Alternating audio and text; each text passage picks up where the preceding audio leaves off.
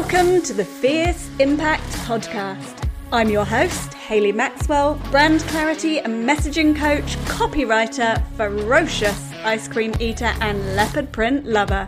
If you're ready to harness the incredible brand building power of words, so you can become memorable, meaningful, and the only real choice for your dream clients, this is the podcast for you. Let's get started.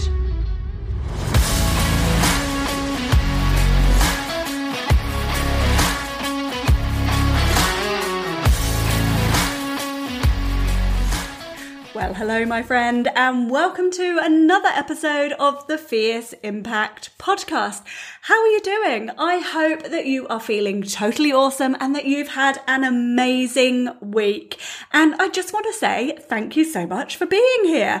Thank you for listening in. I really hope that you enjoy this episode. And today I want to talk about one of the things that so many of us in business find incredibly difficult to do. And we often have a lot of blocks and fears around doing this specific thing. Can you guess what I'm talking about? Yep, that's right. I am talking about visibility, about being more visible, about showing up, about putting yourself out into the world. And the reason that I want to talk about visibility is because as business owners, we need to show up for our business. And if we're not willing to do that, then having a business might not be the best option for us. And I know that sounds a little bit harsh, but hear me out. So our business relies on us to show up and sell. It's part of our job description. And I'm totally and utterly unwavering in that belief. And I know that it can be really hard to hear especially if the thought of putting yourself out there and being visible makes you want to hide under your duvet. And look, I absolutely 100% completely get it if you feel that way. I completely resonate with how you're feeling because over the years, being visible is something that I've had to work really hard on. And I've had to completely change my mindset around being visible, around showing up. And I still have to work on it. But when I flipped my mindset to viewing it as part of my job, it changed my outlook on it it became a non-negotiable. So showing up, being visible actually became a non-negotiable. And I started asking myself, what is the cost if I don't do this? What's the cost if I don't show up? If I don't put myself out there? If I don't make myself more visible? And the thing that I kept thinking to myself is if I worked in an organization for an employer and my job description was to show up, to be visible and to sell for the company, and I didn't do that, then what would happen? I'd be fired, right? And at the very least, I'd be called aside and told to buck my ideas up. And it's exactly the same for our business. It's in our job description to show up, to be visible and to sell. So being visible is something that I've really had to focus on and work on from that mindset block perspective. But in the process of doing that and becoming more visible and putting myself out there, it's brought me so many opportunities. And that's exactly what I want for you too. And so that's why I really wanted to talk about this topic of visibility today. And so I guess what I'm saying is that if being visible and selling is something that you struggle with, then just forcing yourself to do it isn't necessarily going to to help you. So asking yourself what resources and support can you draw upon? What people can you work with to help you shift from feeling fearful about it to being far more comfortable and confident doing it. And often it's not one specific thing. It might be a few different things that you need to work on over time to get to that point where you actually think, yeah, you know, I'm feeling quite comfortable now. So it's about taking those baby steps, if you like, towards feeling really comfortable with showing up. So whatever works for you, if making yourself doing it, do it. If getting over that fear or just doing it anyway, even if you do feel scared, is the thing that works for you, great. If taking those baby steps is the thing that work, works for you, then that's awesome too. So it's about working out what's going to make you feel most com- confident and most comfortable showing up and beginning that process. And so Recently, I put a post on Instagram and it got quite a bit of engagement, quite a few saves. And so I wanted to elaborate on that post in this episode because in that post, I provided three solutions, three ideas that I believe will help you to prepare to get yourself ready to show up, to get yourself in a position where you feel more comfortable confident being visible. And so I want to dive into those three core solutions with you in case it supports you and gives you that little boost of confidence that you need in order to be more visible as the face of your business. So let's dive into those three core solutions. Number one is to get crystal clear on your messaging. And yes, of course, I'm going to say this. Hands up. I'm going to absolutely say this because helping you to communicate with impact, to unearth those really powerful messages that you feel energized to get out and share that you know will attract your dream clients. That's my job. And so those are the things that I really want you to have. Those are the things that I really want for you. And so the number one thing that will bring you to a screeching halt when it comes to boosting your visibility is confusion about what the heck you should talk about. And so when you're confused, you're not going to take action. You're not going to show up because you're feeling confused about what the heck to say. And so what happens is you might sit there for ages trying to figure out exactly what you want to say, trying to figure out something at all, trying to craft something. And then you might end up thinking, oh, I just can't be bothered. And so you'll move on to something else that's on your to do list. And then another day goes by where you haven't been visible, where you haven't actually shown up. And here's the thing. You are so incredibly talented and you make a really big impact in your clients' lives. And I desperately, desperately want you to allow your talent to be seen by more people so you can help more people with the thing that you are amazing at so that you can make the difference that I know you want to make. So working on your messaging, getting clear on what you want to be known for and what topics you need to repeatedly talk about to claim that position that's incredibly important. And so even though that work is going to take time up front, I promise you, with a capital P, it's going to save you time once you've done it because it's going to give you clarity on what to talk about.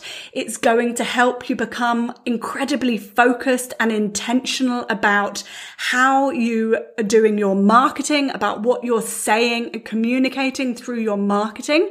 And it's going to give you huge conviction and belief in what you're talking about. And then what happens is your belief in what you're here to say and in getting your message out there becomes far more important than any fear that you might have of showing up.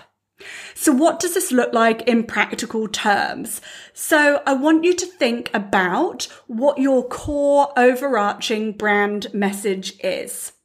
And then I want you to think about the three to four core messaging pillars. So these are your core topics that you will talk about based on what you want to be known for. And underneath that, I want you to think about what are the main messages that sit underneath each of those core messaging pillars, those core topics. And so distilling that as a minimum is going to give you a really strong starting point. It's going to take you from feeling stuck about what to talk about to having far greater clarity around what you need to be thinking and talking about, communicating in order to get known for the things that you want to be known for. So use that as a starting point. Number two, is all about packaging your genius. So, you know, all those processes and methods and systems that you intrinsically, there, I can't say that word very easily, that you intrinsically use when you're working with clients, the ones that you've naturally developed as part of your approach over time, but that you haven't actually sat down and articulated on paper yeah, so it's time to do that. So it's time to package up and name and claim your signature frameworks, your signature methods, your signature systems.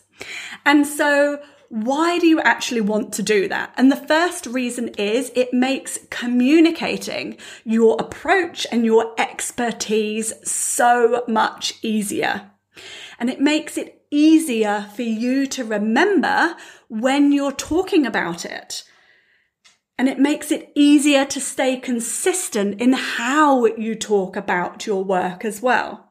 And by distilling it into named steps or named phases, it makes it so much easier for your audience to then process it. It helps them to be able to visualize the progression of a process that you might take them through.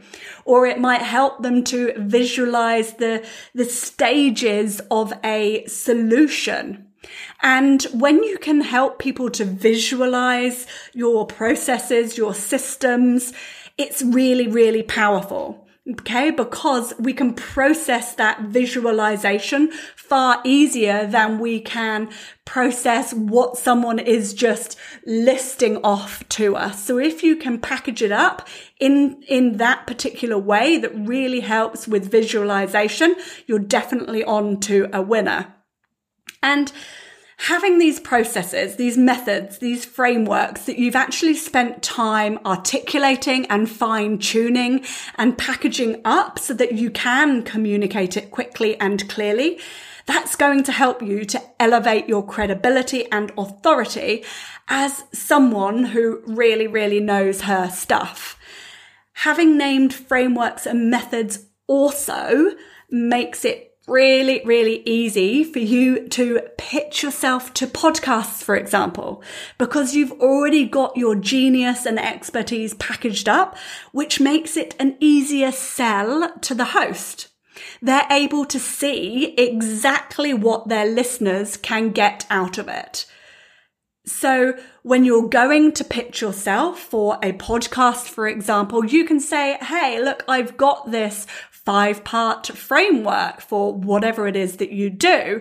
And it takes your, it will take your audience through the steps for achieving X, Y, Z. And it's going to show them how to do this. Would that be of interest to you? And so it makes it easier for that host to grasp exactly what you're talking about. And it gives them the confidence that you are able to talk knowledgeably and succinctly on each of those steps, for example. So the action step for this solution is to sit down and to think about any of the processes or methods that you use when you're coaching your clients, when you're training people, where you are taking people through a particular transformation. And I want you to write every step down on a piece of paper. Then group or categorize the process based on steps or phases or key topics. And give each of those phases a name and then craft a paragraph or two that explains that specific part, step, phase, or topic of the process or the system. And then once you've done that, sit back, look at it and give the whole framework, the whole method a name. Okay. Then that is a really great way to get known for a specific process, a specific framework that you have. That's all about you claiming your expertise. And so that's just a really high level process for getting it out of your brain, for sort of brain dumping it essentially onto paper so that you can start packaging up your genius. Okay, so moving on to number three, define your signature talks. So earlier I talked about defining what you want to be known for and defining your messaging pillars, which are the core high level topics that you're going to talk about over and over again. And once you've got clear on those things, you can determine what your signature talks should be. And this is a game changer because having signature talks really helps you to stay focused in your own lane so you can get known for what you want to be known for. So your signature talks are your go-to talks that you have mapped out all ready to go. And it makes putting yourself forward for opportunities like podcast guesting, masterclasses, summits, in-person speaking engagements far less daunting.